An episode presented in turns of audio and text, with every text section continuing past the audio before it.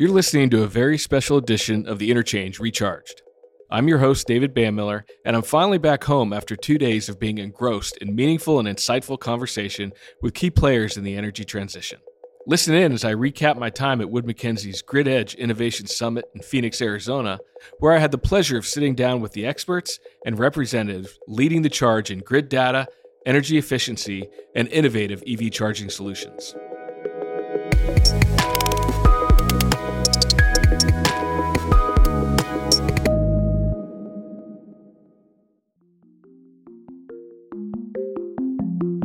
Last day of the summit really started off strong with a presentation that shared research on utilities modernization plans, initiatives, level investments, deployed technologies, and cost recovery mechanisms.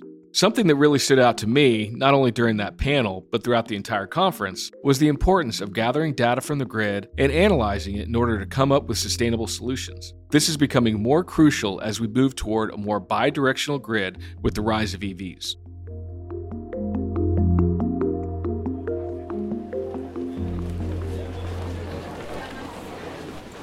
I'm fortunate to have Fahimeh Kazempour, head of grid modernization at Wood Mackenzie, with me right now. Fahimeh, welcome. Thank you. Thanks for having me here. So, you had a really interesting presentation earlier on the utilities investment and grid modernization.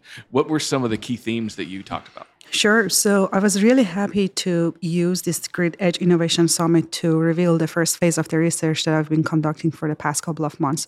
So for the first phase, we have reviewed 19 investor-owned utilities, their regulated filings for grid modernization, either through their general rate case or through their grid modernization specific plans. What our research found is that those 19 IOUs filed for $18 billion of investment in grid modernization. That investment is happening across all 10 grid modernization categories that we have identified, from traditional elements of AMI, infrastructure hardening, distribution automation, all the way to new and emerging areas of DER deployment, DER management, and data analytics. I think you had on there AMI was the, the biggest piece of that 18 billion. That's correct, sitting at 8.8 billion dollar. Overall though, uh, one of the points that you made which I thought was also really interesting was of that 18 billion it, it still represents a very small percentage of the utilities rate base kind of with the exception of PG&E in California, which was actually a large piece. What have been the consumers' reaction to kind of the grid modernization and these other initiatives being part of the rate base?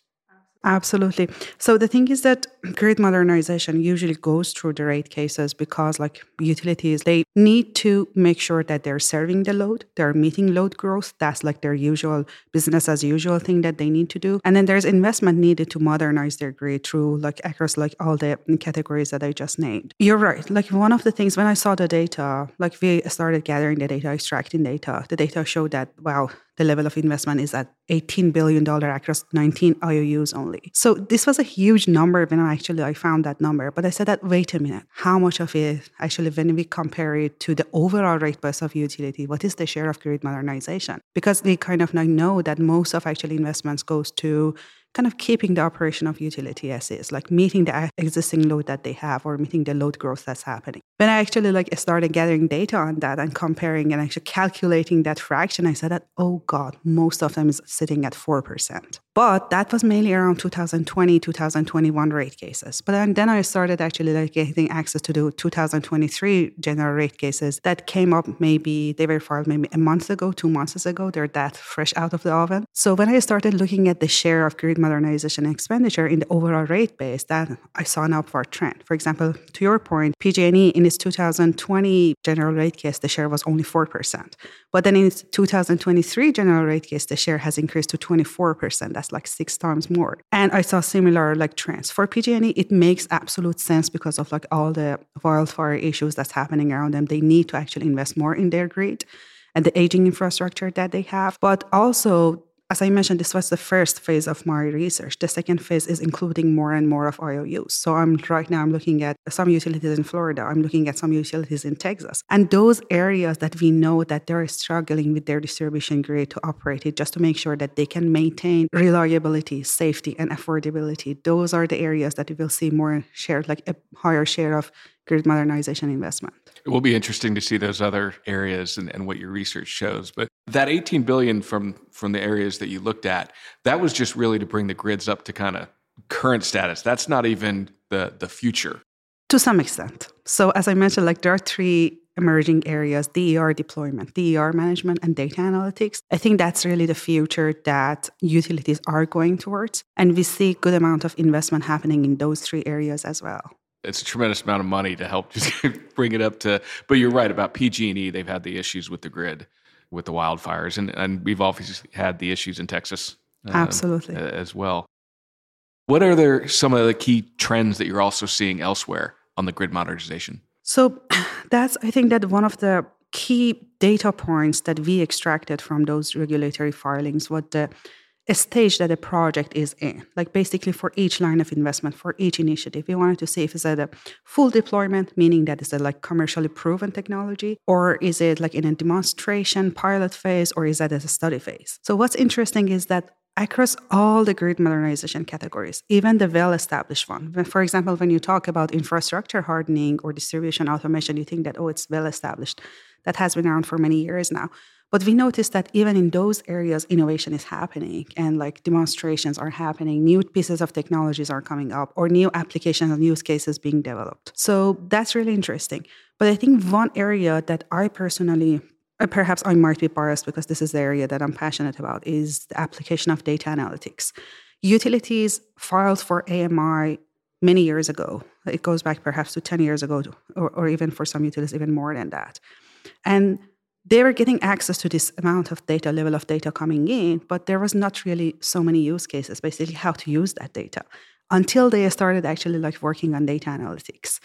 With that data analytics, it's just like you can go eh, us engineers, I'm a power system engineer. So we have an 80 20 rule. Basically, you invest and you get to 80% result. But for you to get to that 100% result, there's so much more that you need to invest. But with data analytics, what we're noticing is that it, it is accelerating to get to 100% benefits that you could get, for example, for AMI investment, or how much application, how much it can help you save on operation and maintenance expenditure. Because now, if you access data that's coming from your assets, you can do predictive maintenance, preventive maintenance. So this is an area that I feel that is emerging from so many utilities. Utilities are taking time to actually like understand where they are in their journey with data analytics, what they have. They're in very early stages, but this is going to be perhaps the last piece of puzzle that could put everything on a position that we can say that okay we are operating a coordinated optimal grid. Data accuracy and analysis is key to business decision making as well as just operating efficiency and it's good to hear that that's becoming a much more prolific discussion across the board. Absolutely. Even the simple business intelligence that data driven decision making i'm coming from a utility background so I know very well that that was not happening before that. You would make a decision without actually going back and looking at your data. Yeah, you may rely on your control room operators or your asset management like uh, managers or like field crew to tell you that we have a feeling that we should do this because last year we did that and it worked better we had that data all we needed to do is actually like do a data driven business decision making and now we can see that more and more utilities are actually have started doing that, which is amazing because like it increases the efficiency of the operation of a grid. It's not just the grid operation, but also it's like utility as a whole, the operation that the utility has. Listen, thanks for stopping by. Appreciate it and hope you enjoy the rest of the conference. Pleasure. Thank you for having me. Okay, I'm joined by Giri Iyer, Vice President, Business Development and Sentient Energy. Giri, welcome. Hi, David. Good so you were just part of a, a, panel discussion on grid edge data. How did that go? What are your key takeaways? I thought it was a great presentation. It was great to hear uh, Brendan from Southern California Edison talk about all the new kinds of data they're going to have to look at to have a better understanding of what is going on on the grid in terms of the renewables proliferation and the EV revolution that's taking place. So that for me to see their extent and breadth and depth of the kind of data they want to acquire was fascinating.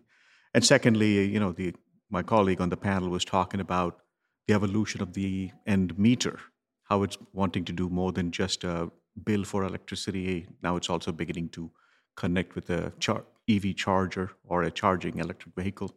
That is also an evolution that was interesting to see. And how are you seeing the trends follow that in the industry as a whole? The industry has to now get ready for the fact that we are becoming very computation intensive and communications network intensive in terms of the amount of data we need to analyze.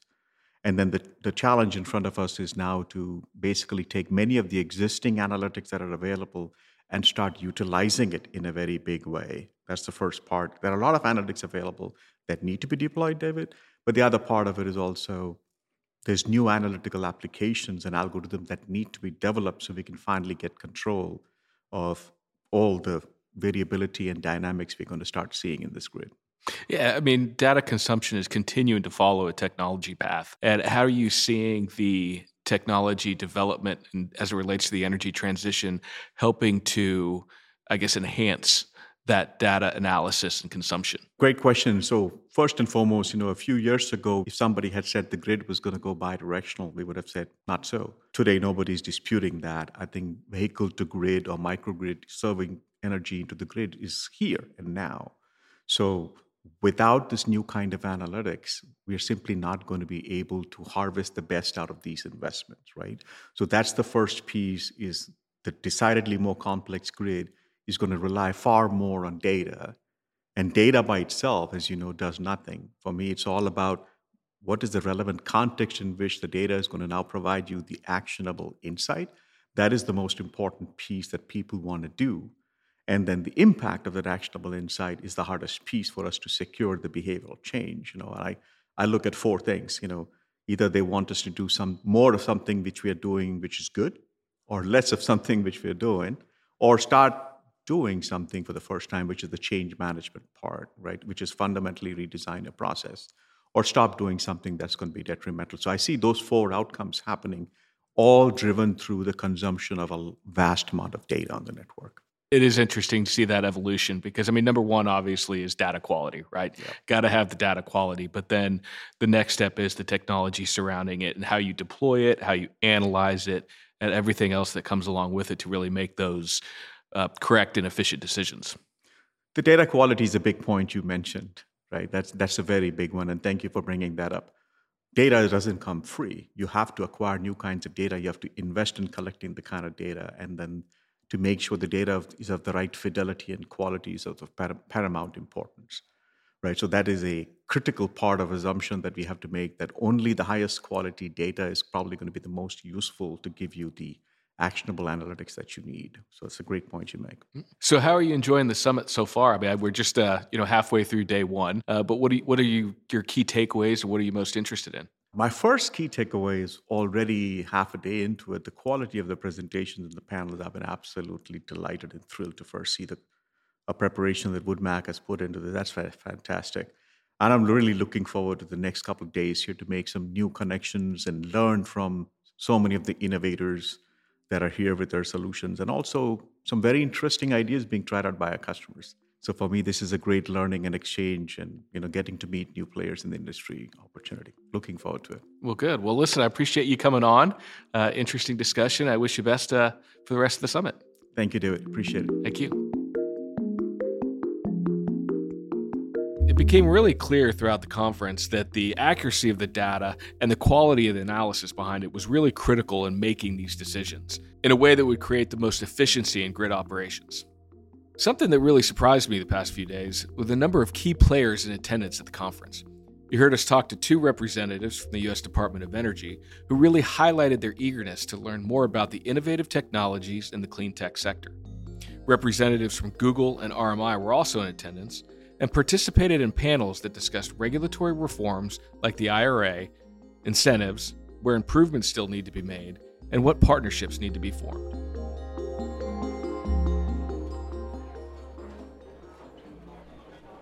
I am joined by Vince Faherty, Head of Energy Marketplace and Implementation Partnerships at Google. Vince, welcome.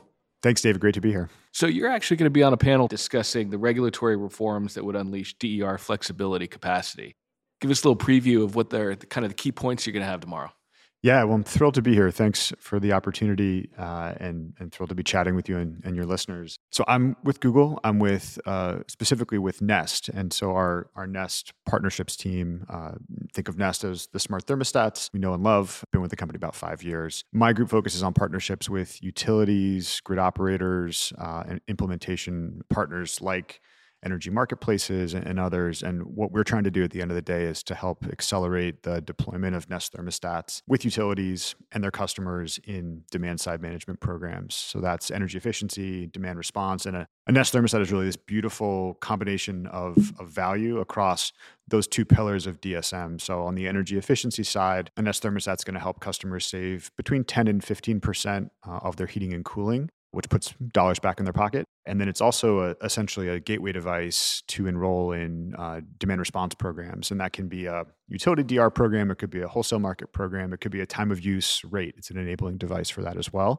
And particularly in a year like this with rising energy costs, it's more important than ever to help folks connect to energy savings technologies like this that can literally, uh, as I said, put money back in people's pockets and, and make a big difference, not just for, for pocketbooks, but also for, for the grid, for the environment, all that good stuff. You know, I've got a Nested in my house, and I actually got it for ease. Right, it was something I Sure. could use from my my iPhone, but there's actually a lot of energy savings associated with it. So, how are you kind of driving that adoption forward? Because I'm sure a lot of people maybe initially got it for the ease of use. Yep. But there really is an energy transition component to it. So, how are you either kind of driving that forward, but also improving the energy efficiency with the Nest? You're right. People buy it for a lot of reasons. Many people buy it for aesthetics. They like how it looks in their homes. I certainly do uh, in mine, and it certainly um, is, is a beautifully designed product, and it's beloved. People people love it. We're thrilled and honored to be the market leader when it comes to smart thermostats, and they really are kind of synonymous with the category at this point. We are driving, and particularly my team and our partners are driving a ton of engagement with utilities to basically put their existing DSM program dollars to work to help make the Nest an even more affordable and enticing solution for customers. What I mean by that is the energy marketplace partnerships piece of what, of what our work is. We're working with utilities and their, their implementers to basically stand up e-commerce sites that can connect directly to customers to, to a utility customer and to take an instant rebate and take dollars off that product right at the point of sale. And it's it's really revolutionized how products have come to market and how we've connected it to customers. For a long time, you could go into a Best Buy or Home Depot and you could buy a Nest thermostat. You still can, but we're seeing a ton of growth when it comes to these utility branded online marketplaces that have program dollars built in and can really connect to customers in new ways. In that online experience, it also is a, a wonderful way for folks to be able to sign up and enroll in demand response programs right at that point of purchase and stack those incentives, stack that value right up front. One of the ways we're doing that is to take the dollars off the product. And in many places in the country right now, you can get a very low cost or even a free Nest thermostat with these utility incentives that are kind of built into the online experience. That's how we're helping to get it out to more customers. In terms of additional savings that you asked about, in addition to the on device energy efficiency savings that I mentioned between 10 and 15% savings on heating and cooling. We also have additional boosts. We call it seasonal savings is an additional boost that can get sent to Nest thermostats. It's basically a way going into the heating and cooling seasons where the thermostat will ask if you want to squeeze some additional savings out of your device, optimizing, giving you a new schedule going into a heating or cooling season. And that saves an additional 3 to 7% on people's uh, heating and cooling going into those seasons. Just this year, we launched a new service called Nest Renew, which is an additional service with our thermostats that can essentially help our customers raise a hand to say they want their thermostat to be optimized to help fight climate change. And what that means is it's a way for additional savings and additional boosts to come through to customers. It's also a way for us to connect them to more grid service programs, more demand response programs, whether they be from the utility or additional programs to help with emissions or with the grid. So a ton of um, of new and exciting developments that we're trying to bring to customers through the thermostat. I would imagine that the response from the utilities and partnerships that you're working in has been very positive in terms of adoption at the consumer level because it looks like there's a couple different stages, right? You got the first stage, either aesthetics, like you mentioned, or Mhm. just it's easy, but then it's it becomes even more affordable. But then also that green initiative you mentioned, uh, Nest Renew, and just being able to help the environment more easily. I mean, so there's just a lot of different factors that can help drive that growth. So I imagine that the utility partnership aspect has been very positively received. Absolutely. And I think we're still very early in the smart thermostat story. For those of us who've had thermostats for a while, it might seem like everybody has one now, but there's been some recent studies, one by the EPA, one by Standard & Poor's, between 16 and 17% of US households have a smart thermostat. Just 16 to 17%, which shows, you know, less than one out of five households have a smart thermostat. We have a ton of room to grow, and there's a ton of value that we can bring to customers. And we're thrilled to work with utilities to help do that. I really, really do think that it's a it's a tremendous growth channel for our business and for the industry and for utilities as well. It's a great story for them to connect to customers, and particularly again in a year like this year where there are rising costs across the energy industry, and um, for a number of reasons, we now have a device that can help directly address those rising costs by helping customers reduce that. So the putting the utility at the center of that discussion as a trusted energy advisor that can help their customers uh, reduce their bills, we found to be really successful. And there's a ton of utilities around the country who are leading in with us um, and helping to grow their programs. Yeah, I mean, everybody's looking to reduce the cost somehow, not only in a high energy price environment, but just an overall inflationary environment. Mm-hmm as well.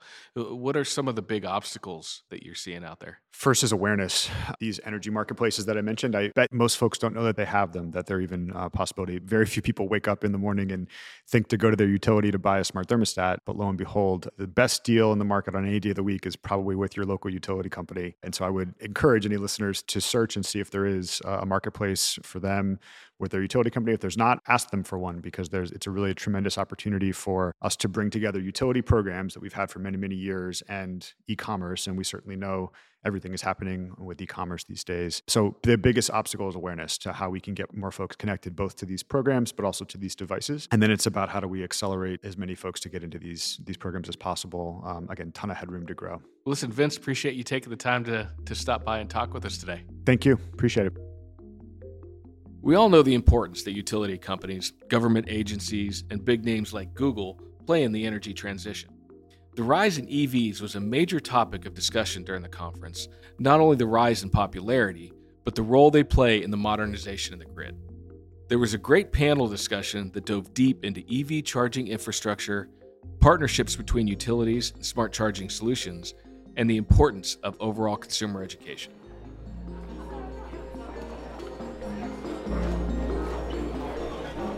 With Tiya Gordon, co-founder and COO at It's Electric. Hi, Tiya. Hi, nice to meet you.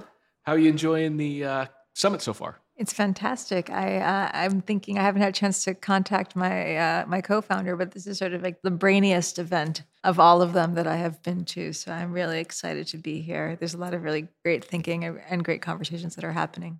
Yeah, I agree. I, you were just on a really interesting panel on EV charging infrastructure ownership. Tell us a little bit about how that discussion went. What were your key takeaways? I had the pleasure of paneling with Carter Li from SWTCH and Crystal from Florida Power and Light, and that was overseen by Nick from WoodMac. We were all coming in from the perspective of who should own EV chargers, meaning is it private? Is it utility? Is it government? What is the solution? And it was originally positioned as a debate, interestingly enough, when I was first reached out. But then when we had our pregame call uh, with Crystal Carter and I, we all were in such unanimous agreement that it should be everyone that owns and operates EV chargers that we changed it from being a debate to being more of a conversation. So that's the position that I come from is that, you know, where there's not opportunity or there's limitations for local government, municipality, or utility owning EV chargers and being able to them, the restrictions that are placed on them, preventing them from deploying EV chargers as quickly as we need to get them out, that's where public private partnerships and private solutions can come in, such as It's Electric.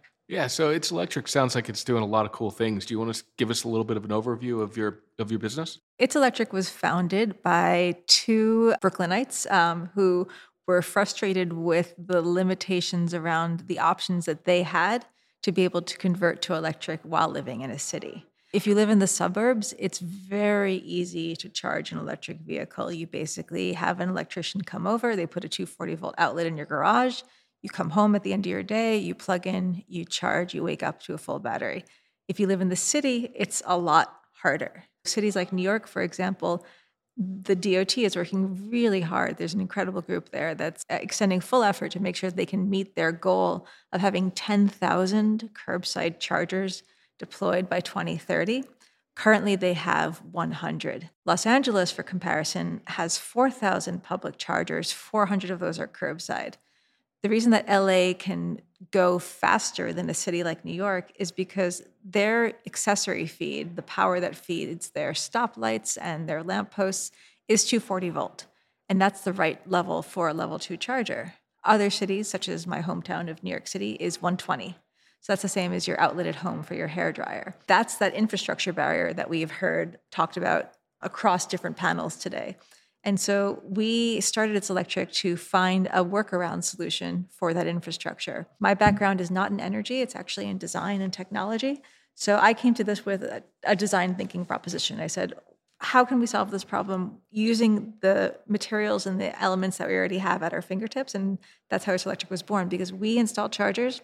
And instead of relying on that inner utility connection in the street, the one that takes a long time in terms of permitting, in terms of construction. We avoid all of that because we siphon power off of an adjacent building and then we turn that charger into a public curbside charger. And why would a building allow us to do that? It's because we revenue share back to them. So they're earning passive income every month just by hosting a small eight inch by eight inch totem on their curbside. And how is that approval process to get that put in place? It's going to be different in every city that you go to. In cities like New York, there's a process called revocable consent. In other cities, it's called revocable permits, which basically means like the sidewalks are a gray area.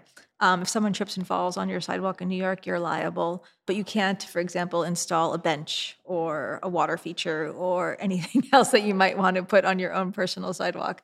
But there are certain pre permitted elements that you can install. So I can call in New York City 311 and I can ask for a tree pit or I can ask for a bike rack. And those are previously approved through the Department of Transportation. And then they'll put me in touch with the proper channels to have these installs.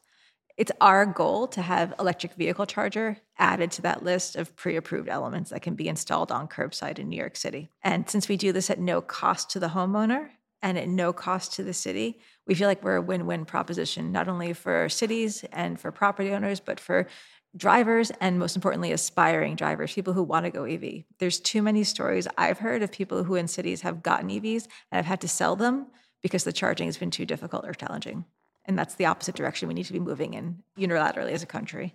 It helps move the initiative forward how has the reception been from the property and homeowners? It's been great. We have an unofficial wait list. We have to make it official at some point. Um, and we get organically, you know, about a dozen signups a week. Um, we have uh, over 300 people signed up so far. And that's just, again, just from having this through word of mouth. If on itselectric.us, uh, it's an option to go get involved, and you'll see that there's a wait list there. And what we're using this for is to be able to heat map where the greatest level of interest is for when we start to deploy on street pilots. Right now, uh, we're actually in the process of building our first round of pilots, but they're all going to be on private property until we get our UL certifications in place. Um, so we're going to be piloting across three cities, across New York, DC, and Detroit, because those are the areas that we're really focused on that, again, have that that core requirement of that dense on-street parking, and also have cities that are really interesting in, in helping uh, helping you know transportation be one of the leading causes in lowering carbonization. You know, it is lost sometimes as we push forward. We, we, we lose sight of some of the complexities around this, such as the EV charging in those densely populated areas. What are some of the challenges that you see going forward to to kind of deploy, particularly in those cities, but even beyond? For us, there's so many great solutions that are already out there for areas that have plenty of private parking garage structures or private parking lots. Um, so, you know, people often ask us, can we be installed in a parking garage or a parking lot? And the answer is yes, we can. But there's other tools out there that are better suited for for those installations. For us, the biggest thing we want people to wrap their heads around is that in the not too distant future, there will be dedicated EV charging spaces on city streets. And these will not be very high in their ratio. There'll still be tons of parking available for internal combustion engines, while that ratio remains higher for the ICE vehicles over the EVs. But that's sort of sort of like this this idea that people get really hung up on. They get very upset. They say, "Well, where am I going to park? Why is this EV taking away my parking spot?" But it's really not. If you look at you know New York City again and other US cities are saying even when we're at mass adoption, the recommendation that they're following is one charger for every 10 electric vehicles on the road. So that shakes out on a long city block to about four or five charging spots per block. It's not too much of a sacrifice, especially if you look at following COVID when we had outdoor dining structures erected, and a lot of those are still there. We did that for the benefit of the community. We did that to keep our restaurants afloat. We did that to keep, you know, a sense of an economy going strong. And again, you know, 18 months later, we still have these outdoor dining structures, and no one's very upset that we've lost those one or two parking spots per block. So I feel like that's the biggest thing that people need to start to wrap their heads around and just be getting on board with pretty quickly. I have to imagine that just given the focus and the initiative, the discussion really going forward on the energy transition, that getting that easier approval process in New York, the support that you're probably getting from the government in terms of trying to drive that forward probably has to be a lot stronger than it was, you know, call it five years ago for these types of initiatives. Absolutely. I think um, when the IRA passed this summer, it was a game changer. You know, a lot of people were looking at that as an outside indicator to understand where the US position would stand. And then obviously directly from the IRA, we have NEVI, which is bringing down huge amounts of funding that are going, and everyone, every state has their individual state plans, which that funding will then trickle down to. So it's our work to make sure that either from the initial tranche of funding or from the secondary discretionary 2.5 billion i believe tranche of funding that that's being dedicated to solutions not just for rural areas but for urban areas because they have their different challenges and they and they can't be ignored. The ira you're right. It was it was an indicator of support and i think continued support. And it really kickstarted a lot of initiatives because just the past few months i've heard a lot of people referring back to it as a driving force behind what they're trying to do but as well as the support that they're getting Absolutely, it was it was huge that that was passed, and it's something that no one should be uh, forgetful of as as we move forward into into clean energy and and what will be the key milestones that got us there. So we are just about finished with day one. What are you really interested in? There's several panels that are coming up uh, towards the end of the day, and most of the morning tomorrow that are focused again around the challenges for deployment of EV infrastructure uh, the limitations in terms of grid. Obviously, the apropos name of this conference is Grid Edge, and trying to understand like how far we push up against that. That's that's safe, and and how we work around that. So it's really exciting as I'm walking around the halls to hear.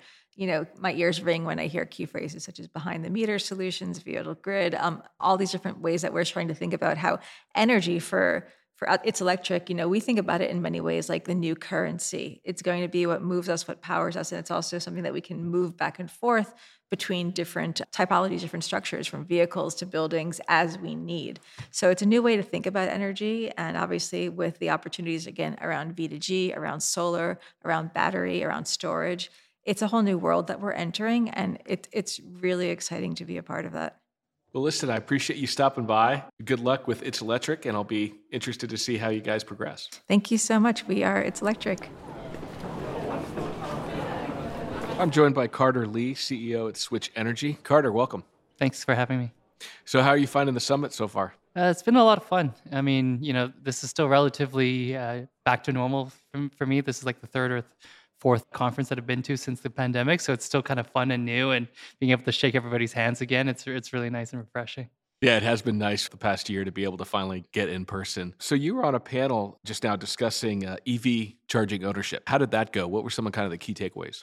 Yeah, I mean, we had a really diverse group of uh, panelists. I mean, we had Crystal, who was from uh, NextEra, Florida Power and Light. We had uh, Tiya Gordon from It's Electric, relatively uh, new um, technology company, and us, ourselves as well, SWTCH, which is uh, an electric vehicle charging company. So, uh, a really diverse group of people from different, I think, like geographic geographical backgrounds. Like we're largely in in Canada and in the Northeast. Tiya's in New York, and Crystal's obviously with Florida. So to hear about the different perspectives, but also the different challenges, and also the commonalities between like what we've seen in terms of uh, the challenges of EV charging is really really interesting.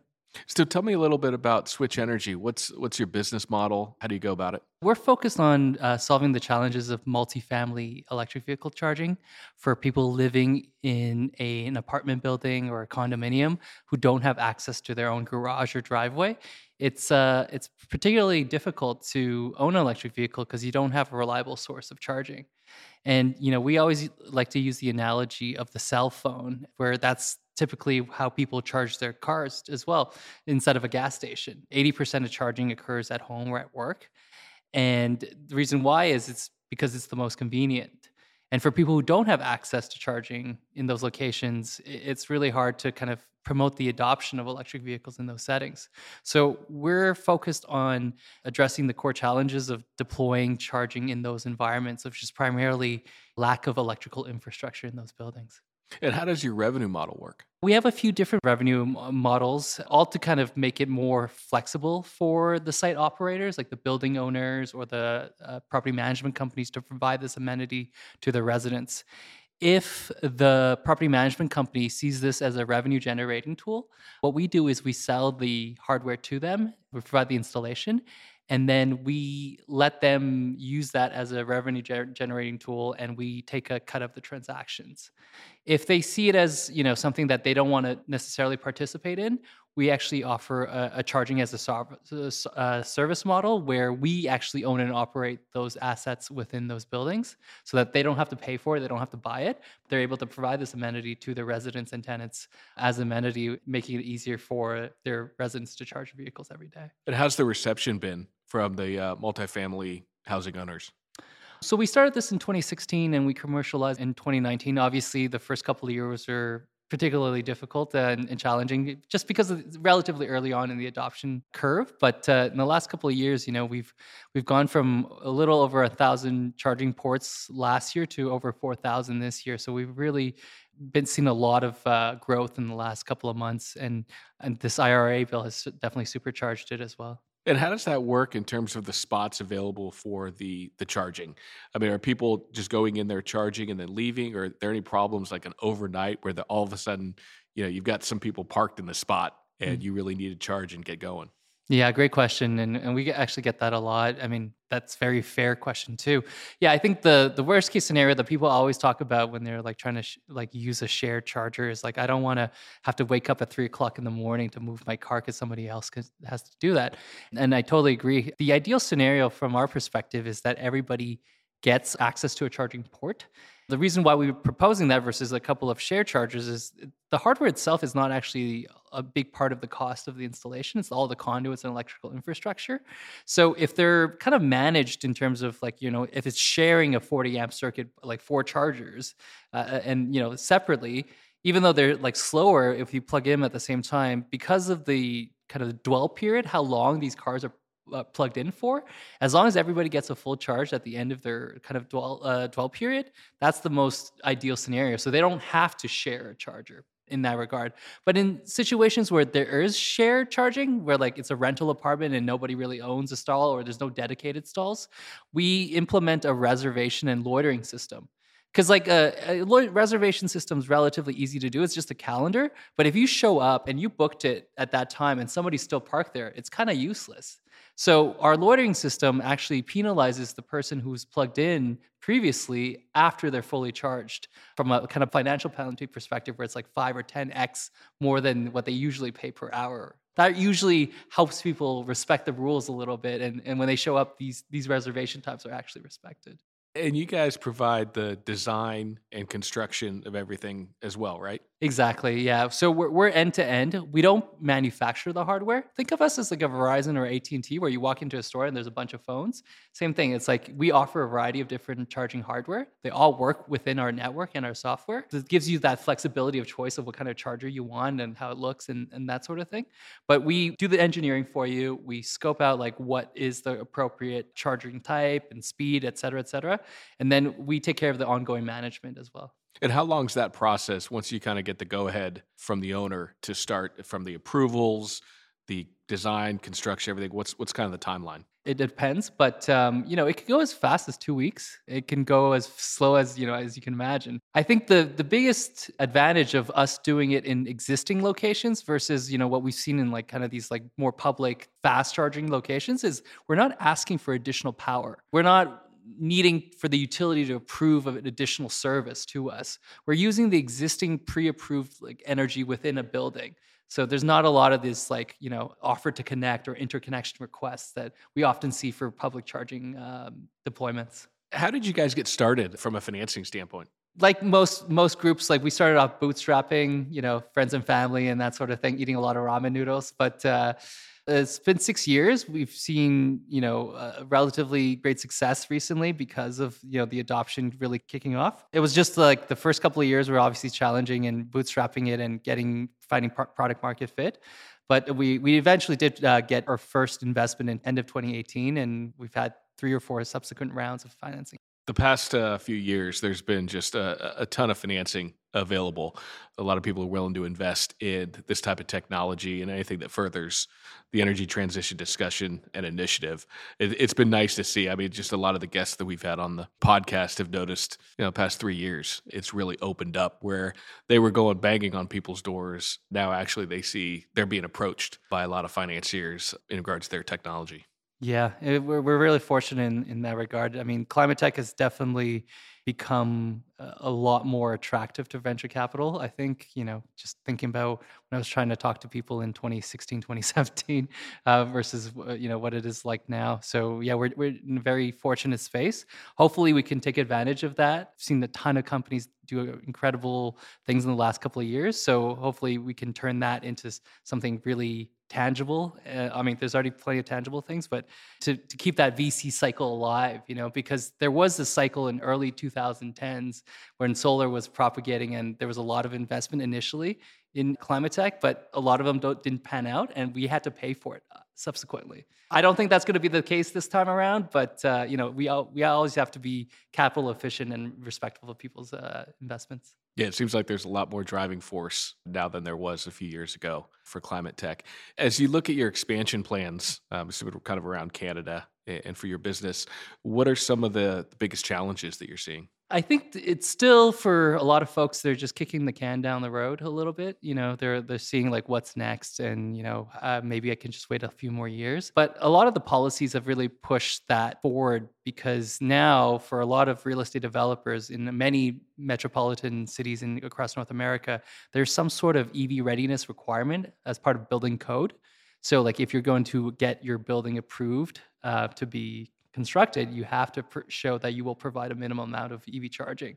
So that's been a huge catalyst for for our growth. That it's not it's not whether I should put in charging, it's like how I should do it in the most cost effective way. Carter, I appreciate you stopping by, uh, saying hello. I wish uh, you and SWTCH the best of luck. Yeah, thanks so much for having me. It was a lot of fun.